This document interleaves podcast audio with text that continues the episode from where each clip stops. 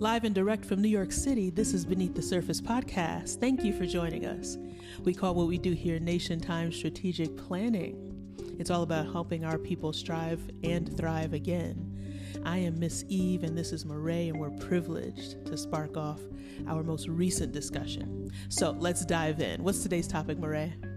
Uh, police brutality. Very important topic. Very, Extremely. very, very important. Yep, I look forward to it. Stay tuned.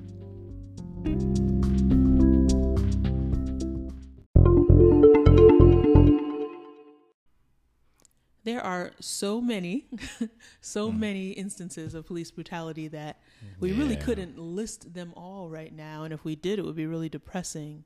Right. Um, we seek in this episode to be realistic about what's happened and what's still happening, but you know, we don't want to re-traumatize anybody. So, nevertheless, we do have to set the stage. okay. I know I remember back in 1997 and 1984 and various other years of our life, uh, especially when we were growing up. Every time I turned around, it seemed like there was some kind of incident. Mm. And peop- police brutality. Yes. Yeah. And, Right. and it seems like when it came to race issues, everybody wants to put that to uh, to the South as if that's a Southern problem. But we grew up in New York City. right. Um, and so I'd almost call this the up South for that same reason. But just as some examples, Abner Louima back in 1997, Right.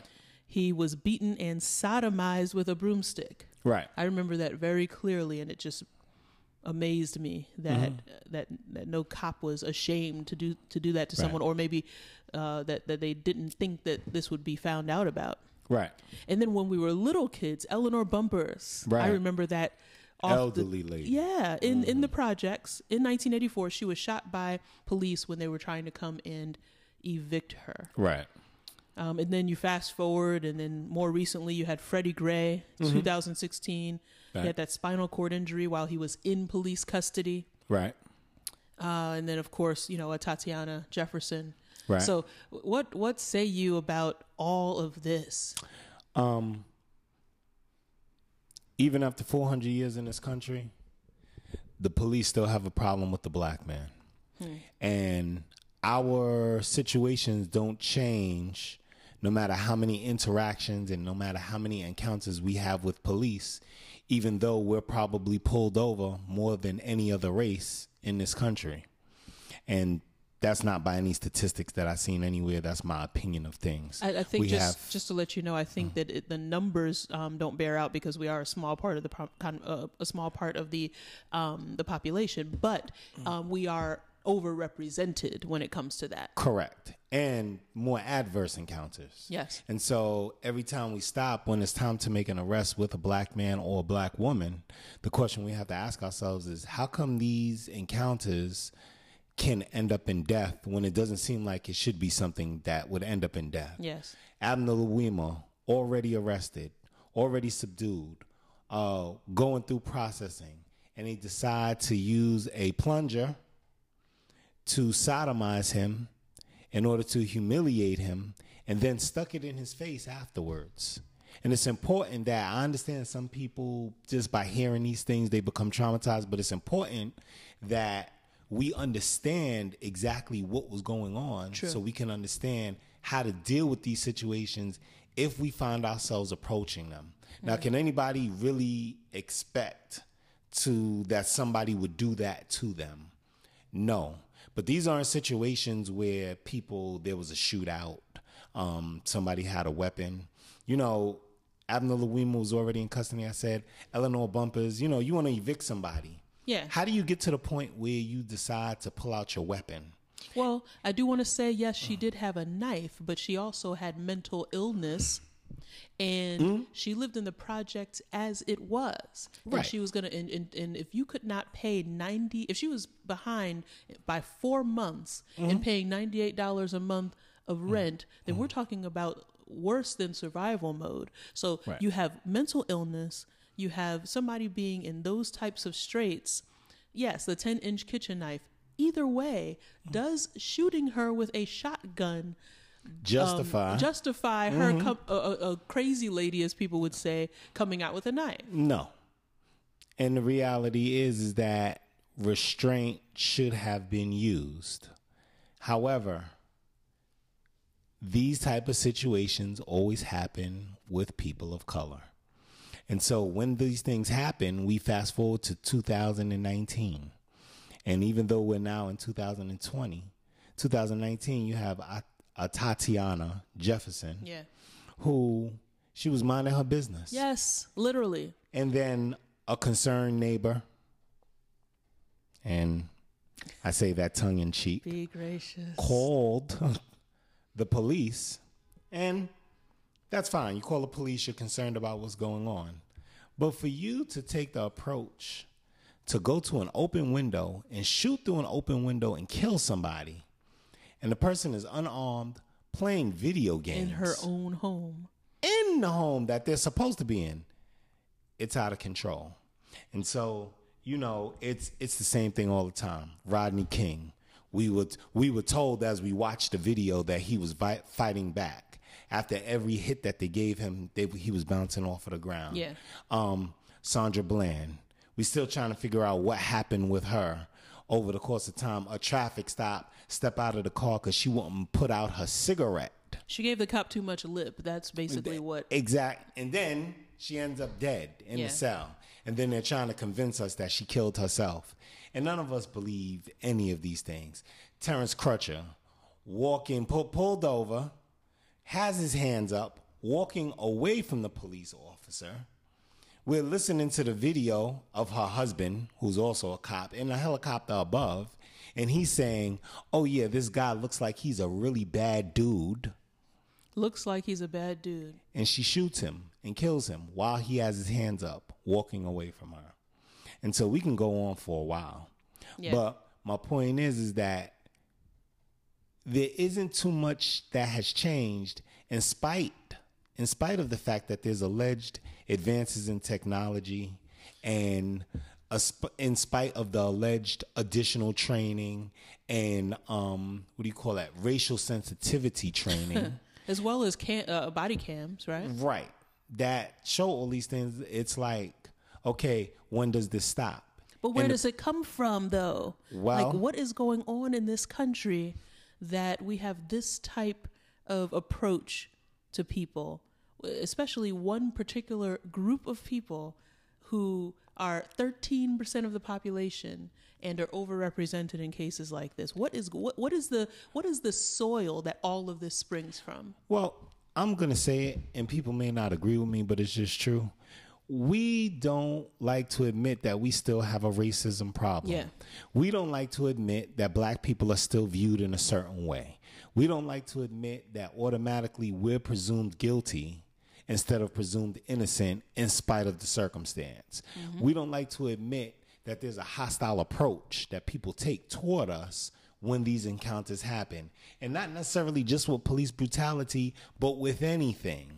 When we're viewed on TV, when people see us up and down the street, when they see how we represent ourselves, it's viewed that we talk in an aggressive manner, that we conduct ourselves in an aggressive manner, and that if things go a certain way that we won't like, we will automatically meet that problem with aggression as opposed to taking an intellectual approach to resolve our issues. pathological. That's basically what we're considered. We are considered pathological. There's something innately within the DNA wrong with us. But the irony that I noticed mm-hmm. is that we we have been the the biggest victims of racialized violence Yes. and terror in this country. Right. So, on the one hand, it's ironic that the people who have been victimized by racial violence and terror in this country the most, maybe with the exception of the uh, indigenous people, uh, are now accused of that same behavior. Right. But then there's some other part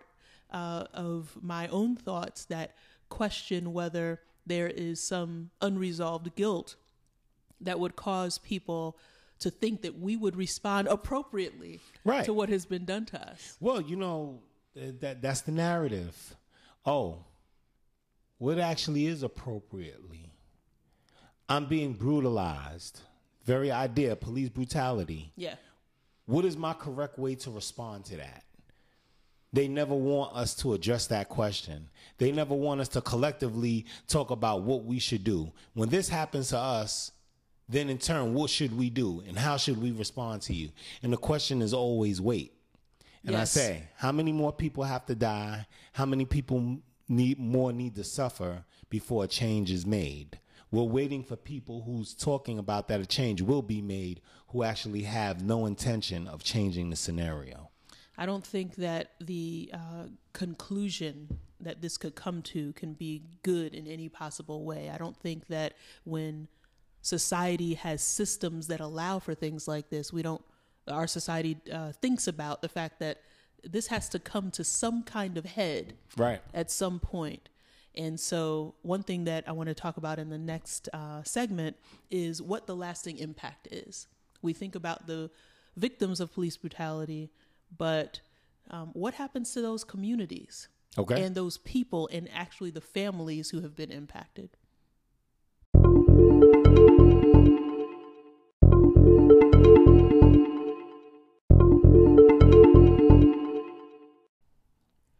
I was doing some research on Abner Louima to Okay. see where he is now, what he's doing, and at some point he moved to Florida and he started a business. okay. Um, really, he told the interviewer, and I think it was a New York Times interview that I read from Okay. a few years ago, that he tried to put as much distance between himself and the sodomy incident as possible.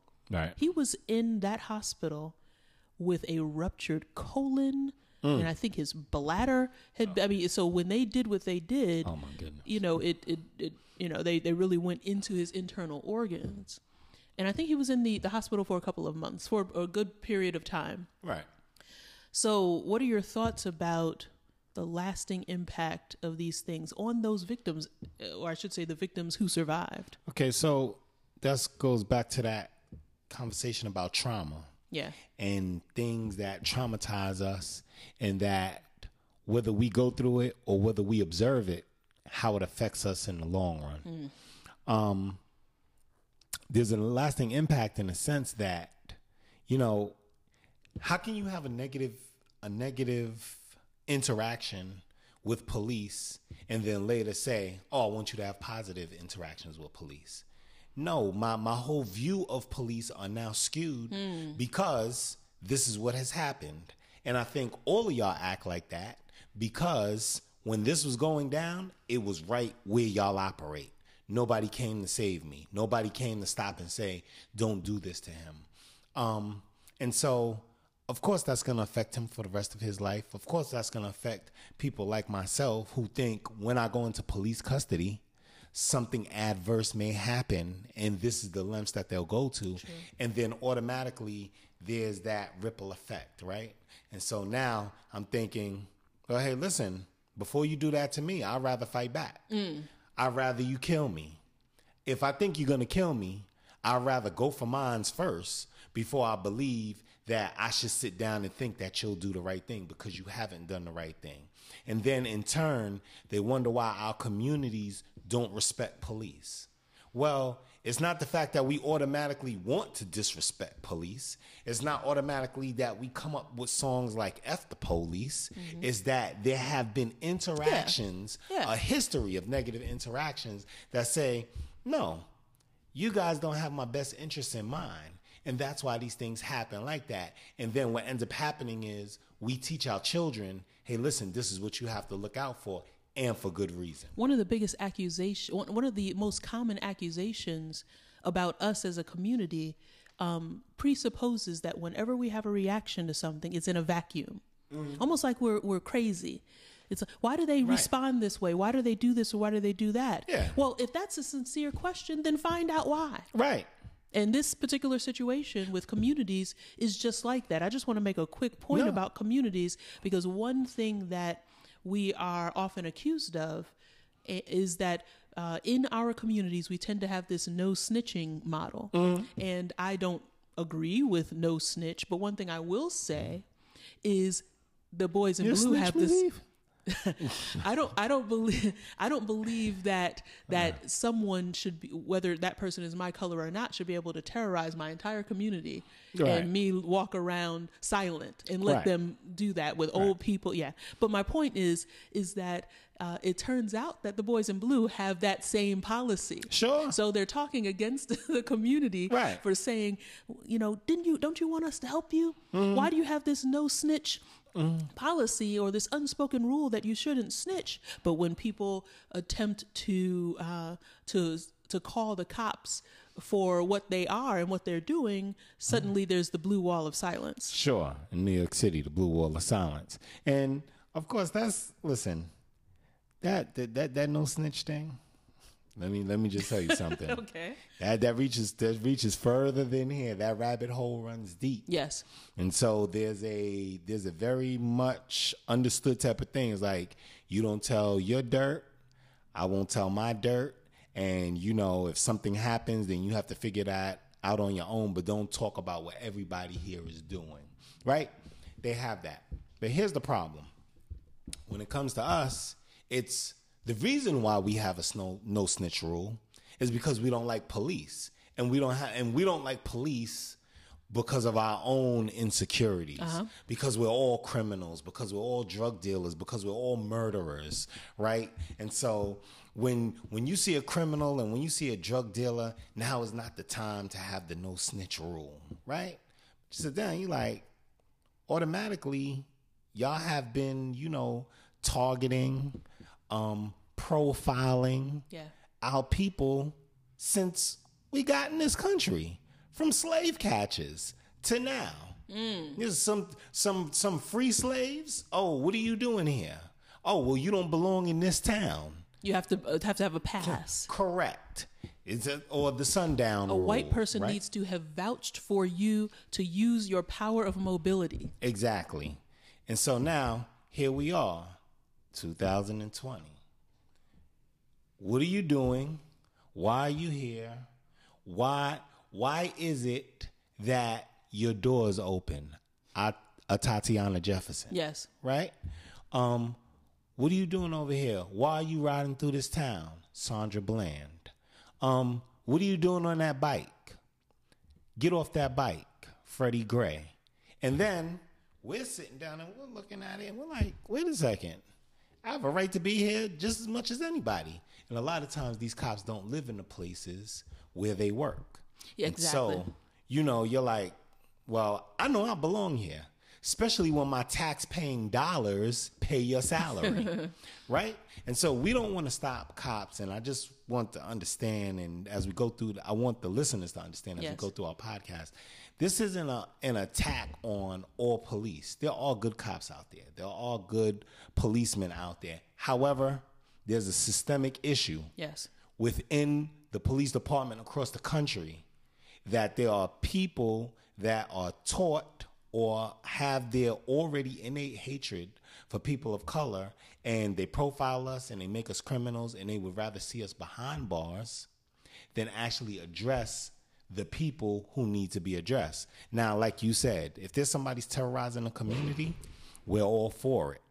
If there's somebody there that's actually being a criminal and they're affecting people, mm-hmm. we want those people in jail. Absolutely. But the innocent people, Which is the vast majority. right. Then that's when we have a problem. And this style of intimidation to get the desired result that you want, obviously it's not working because none of us are going for it. So when it comes to the uh, the communities that we were talking about earlier, um, what actually happens to children growing up in those communities when they are in an environment in which somebody is actually been killed and actually other members of the community can point to the corner or to the alley or wherever it is that it happened as how, how do you raise little kids in that environment because you don't want them to be afraid of someone who's trying to help them Well, we're still teaching them what to do. No matter no matter no matter if we realize it or not. Here's a reality. Our kids are watching us and thinking how to behave. yes And it is my opinion that we deal with this thing concerning fight or flight.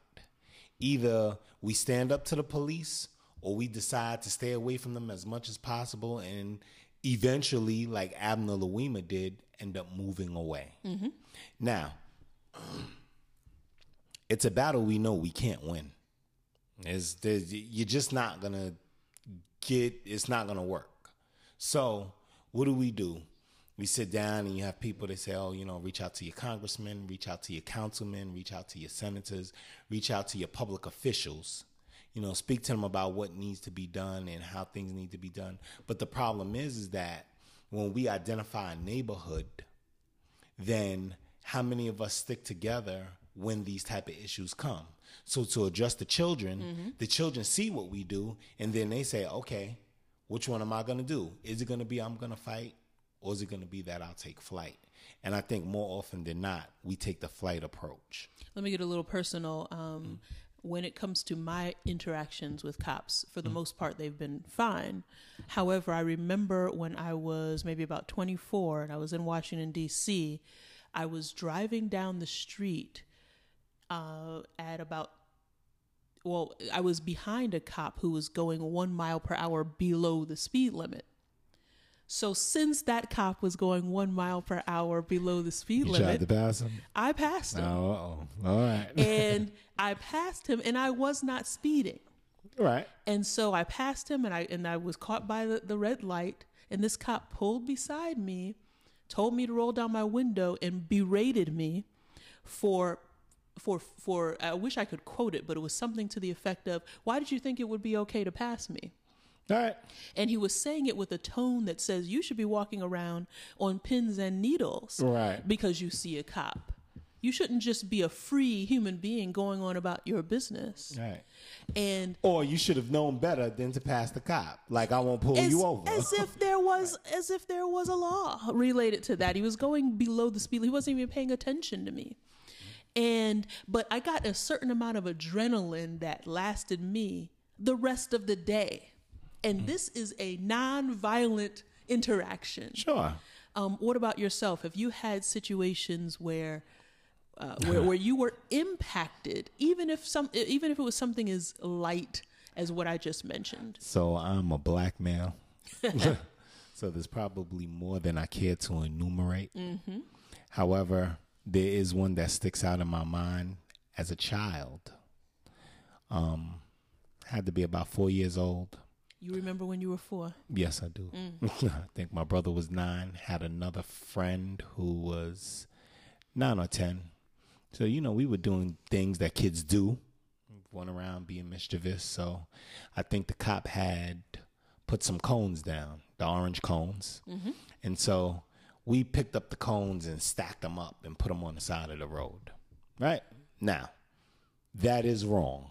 We should not have touched the cones. The cones were in the street. We took the cones. You figure like we took the cone somewhere. Yeah. So the cops came, he seen us. And my brother, which my brother is my brother, he started mouthing off with the cop. But but your brother was nine. Correct. Mm-hmm. The cop grabs him by his collar and says, Don't you know I can arrest you? You can be arrested for what you just did. So now, of course, I'm sitting there, I'm looking, four years old. Yeah. I'm like, what's going on here? Like, all right. So my brother, he's like, You can't arrest me for this. Blah, blah, blah, blah, blah. They going back and forth. Your brother was something. He put us in the car and took us to the precinct. What? True story. We get to the precinct. He puts the two of them in the cell. He sits me on a chair at his desk. Of course, I'm sitting there and I'm like, we're in trouble now. I was like, when my mother finds out that we got arrested, this, that, and another. So here's the thing that got me. Four years old, I Yeah. realized this. And this was 40 years ago. Not to not to tell your go. age Yes. too, but but this was a long time ago, and you still remember it. T- detail by de- detail by detail. He was like, he came over. He said, "Hi, what's your name?" So I told him my name because I was like, you know, my mother to make sure, you know, you listen to what the cops say. Don't be disrespectful. This, that, and another. So of course I'm thinking in my mind, all of this is bad because my brother was disrespectful. He said, um, do you know your mother's telephone number? I said, yeah. I said, this is the house number. This is the work number. He said, okay, I'm going to call your mother at work. Um, do you think she'll be able to talk to you? I was like, yeah, I call at work all the time. Four years old, right? call my mother. So, um, he called my mother at work. Then he put me on the phone. So my mother was like, Are you okay? I was like, Yeah, um, I'm here with the cop, but I don't know what's about to happen to us. I think we're going to the other jail. And so my mother was like, Ooh. I don't think you're going to jail. Right? So he takes the phone back. He starts talking to my mother. He said, Yeah, you know, I just wanted to scare them because, you know, they were mm-hmm. being mischievous and they were moving the cones, this, that, and another. So I put them in the cell for a while so they can think about what they did. Now, about half hour later, let us out. We had to walk back home mm-hmm. from wherever I think we were in the Bronx, Co-op City. Okay. So I lived on the other side of the highway that's there. So Ooh. we um we weren't that far. Okay. But we weren't close. So we walked back home. And so when I got home, my mother talked to us about, you know, interactions with cops. And um so she she started talking to my brother. She was like, you know, it's always your mouth, this, mm. that, another, mm. blah, blah, blah, blah, blah. And then like it played back to me in my mind. And I was like, if we were wrong, why'd he let us go? Hmm. I said, and then he told he said, I just wanted to scare them. Yeah. And I remember as a little kid thinking, I was like, why would you want to scare somebody for moving cones? Because hmm. I was like, they're cones in the street. And the only thing I could think was that cars knock them down all the time. Mm. And then it clicked to me. They just wanted to intimidate us for the future.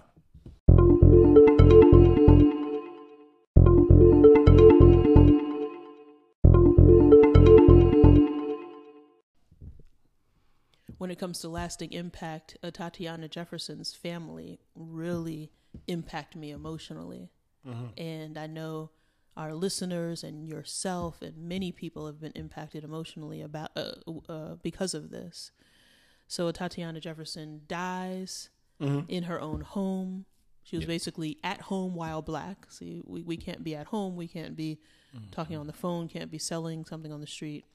Anyway, she dies and then the next person to die was her father. Yes. Yes. Her father passes a short time later. Mm-hmm. And then last week, her yes. mother passes. Right. So, and, and I would not say that there is no connection between losing a child and what can happen to someone. And if a person has a pre existing condition, how that could be aggravated by the emotion of losing your child you mm-hmm. know, in a way that is violent like that or in any other way. Mm-hmm. So when it comes to solutions to this issue, I know a lot of solutions have been thought of. Uh, there's been the idea that cops need to assess their personal biases. Mm-hmm. And as an educator, we had to do this in, in my graduate school program because regardless of what we look like, when we go into the classroom, we still have some prejudices because we're human beings uh, based on what we see. So it's really important that when people work with people who are um, a part of the public that they assess those biases that they come face to face with them and deal with them so that you're not going out into the public with those biases so that's one thing another is having a uh, community oversight board so that you know the people who have oversight of police departments are actually a part of those same communities. And then I also heard that the prosecutors need to be independent prosecutors, not just people who hmm. work uh, closely with the cops. What are your thoughts about um, what solutions there are, if any? Um, I'm reluctant to say there are no solutions. However, I would say that the window for solutions is very narrow. Here's what happens we talk about the impact. You know, the only thing that stops you from killing somebody is you having a certain level of heart to say that this person doesn't deserve to die. Okay. No matter what I have in my hand, no matter what this person has just done, it's hard for me to reach and just say, I'm going to end this person's life. And when you have the attitude of kill or be killed, then it's easier for you to get to that point and not be remorseful. And so if you can't look at the impact that it has on people's lives, mm. you know, my 28 year old daughter dying while she played video games, she mm. had a mm. whole life ahead of her. And so you couldn't imagine it. Could well, clearly her parents couldn't have either. Yeah. Because they couldn't get over it. The doctor said, yeah. listen, her father just died of a broken heart. Mm. Mother, same type of deal. The stress of understanding, trying to understand why these things happen. And you know, a lot of times I tell you, it's like there's a factor we miss. Sometimes people stop and question themselves what did I do that God is repaying me in this way? Wow. And so sometimes it's like, that's not God. That's some evil, wicked soul that yes. did that. But the reality is, is until they get to that point where there's someone to help them cope with the trauma that has existed, there's no way. So you sit down, you be like, you put services out there, but the fact is, is that my child is still gone. Mm-hmm. The services is not a solution. You stop killing my children is the solution. Mm. But how do we get to that point? Especially when you know you have a 400 year problem. And so the only thing I can say is that part of part of the solution, part the part that we get to leading to be better as a people is learning to educate our children to the best of our ability because there's some things you cannot avoid. Atatiana Jefferson could have done nothing else. She was just being herself. Yes and that happened to her. But be vigilant. Don't think that every encounter with the police is going to be a positive encounter because history has not dictated that. Um, make sure you understand how to protect yourself in all situations. And then make sure that you're in constant contact with your public officials, that if they can put processes in place, if they can put judgments in place, if they can pass laws that would deter people from this type of reckless killing and murder, then those things begin to help the situation for us to get better.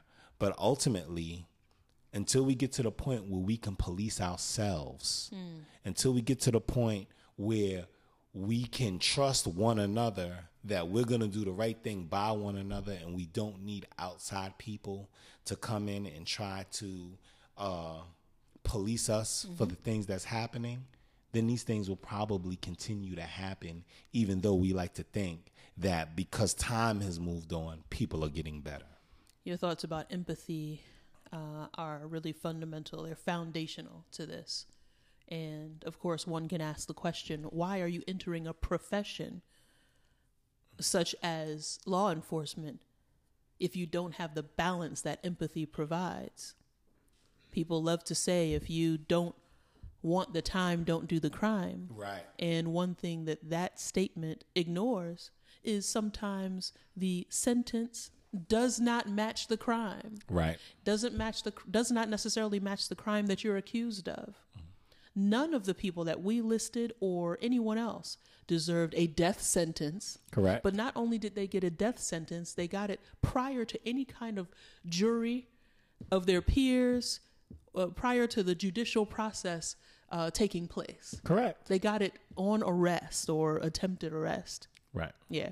So uh, when it comes to community oversight boards, I think that besides empathy, besides people having a regard for those who were created in the image of God, mm-hmm. you know, uh, and and uh, and approaching people the way that you would approach a family member or a loved one who happens to be walking down the street, or like Freddie Gray running from you, or like Eleanor Bumpurs with a mental illness, mm-hmm. or a person who is on you know in a situation where he has to sell loose cigarettes right or um, Garner. yeah mm-hmm. uh, so until you get to the point where you have empathy and you say, let, let me just arrest this person if they happen to do something, be doing something wrong, and let the judicial process handle the rest, then other things need to be enacted. And the community oversight uh, is one of them. Hopefully, the community members would have enough uh, trust that their impact would, would actually um, be something that would would uh, would help. Right. And, And- like one of those things, it's like, oh, you know, the between your your service weapon and your stun gun. Uh, when do we get to the point where we see the stun gun utilized more? Yeah. And what is what is the exact procedure when these type of situations are encountered? We'll we'll never find out. They'll never tell us what the exact procedure Of course. is. Of course. But they're like, yeah, there, there's training for this. Mm-hmm. Yeah. Why? Because they know if we, if they tell us that this is what happened, and then we see on their body cam that they didn't follow that procedure, Mm-hmm. then they'll be guilty.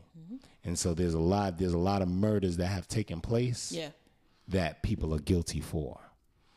And another thing that I have thought about is I think police academies just need to be more um, discriminating, uh, to use a word that could be taken both ways, about who they graduate into these law enforcement agencies. I think there are some people who, when they get through the police academy process and they graduate, I, I think that there should be some people who are sent to investigative duty or or non-public facing uh, opportunities or process. desk duty. Right. Sc- yeah, screening And them. just be selective what they do. but Even- it should it should be based on their temperament. well, I- Not I- everybody has the temperament to be a cop. I got to tell you that NYPD uh, test is pretty thorough. I don't know if it's that you know there's certain things you cannot predict through testing, mm-hmm. and so as an educator, I'm sure you know that. Yeah. So you know there's some people who are very good at taking tests, mm. but when it comes to practical wisdom and discretion, my goodness, it's when you get them in the moment, it's like, hey, what's going on? And so you know, it's I'm I'm of the personal opinion there's when you have a propensity for killing and a propensity for death, mm-hmm. Then we have a problem. When you automatically think, I need to hurt this person, there's a problem with that type of thinking. Instead of being able to assess a situation properly and say, this is the type of force that's needed. And when you're struggling with the type of fear that would cause you to make a knee jerk decision and, and uh, have a knee jerk reaction in a way that's irrational, uh, don't join that profession. If you, even if you're early on, do something else. Philando Castile comes to mind. Yeah. I actually was watching the Facebook Live when this happened. Wow. And one thing that I could not stop thinking about Wow. is the way that the cop's hand was shaking Right. um, with the gun in it. The only thing hmm. that the angle of the camera showed his gun and showed the condition of Philando. Philando was was was dis was unarmed. He wasn't just hmm. disarmed. He was unarmed. He was already shot. What type of person are you where you are afraid of a man that you just shot who can't even access a weapon if he hmm. wanted to? And so you're talking about Philando Castile in Minnesota. Yes. And he got stopped with his girlfriend And, and her, child. daughter Yes. in the back seat. And the cop was so scared that he actually reached over the girlfriend to shoot him after he said, after he ordered him to show his ID and he informed him that he had his weapon. And you like, well, you asked me to show you the ID. I let you know that I have a weapon, and you still decide to reach over a girlfriend and shoot me in front of the child. ultimately, you know, to prevent lasting impact of, of these incidents uh, and the way that our country can shift and change into something that we really can't imagine. Uh, this whole process of the way that the police interact with individuals in our communities needs to change. It does. And just to say one quick thing about Philando Castile that we ha- I I think it's important to note the cop the cop who actually shot and killed him actually did apologize. Mm-hmm. Said that he did not follow the training that he should have followed and that um he was very sorry to the family of everything that happened and actually resigned. They mm-hmm. worked out a deal Yeah. for him to go off the force. And, you know, it it does not bring him back. Mm-hmm. But when you when you see that there's a level of remorse, Yes. You can deal with that a little bit better than those who actually end up resigning and then get on uh, get a job someplace else and become a cop again.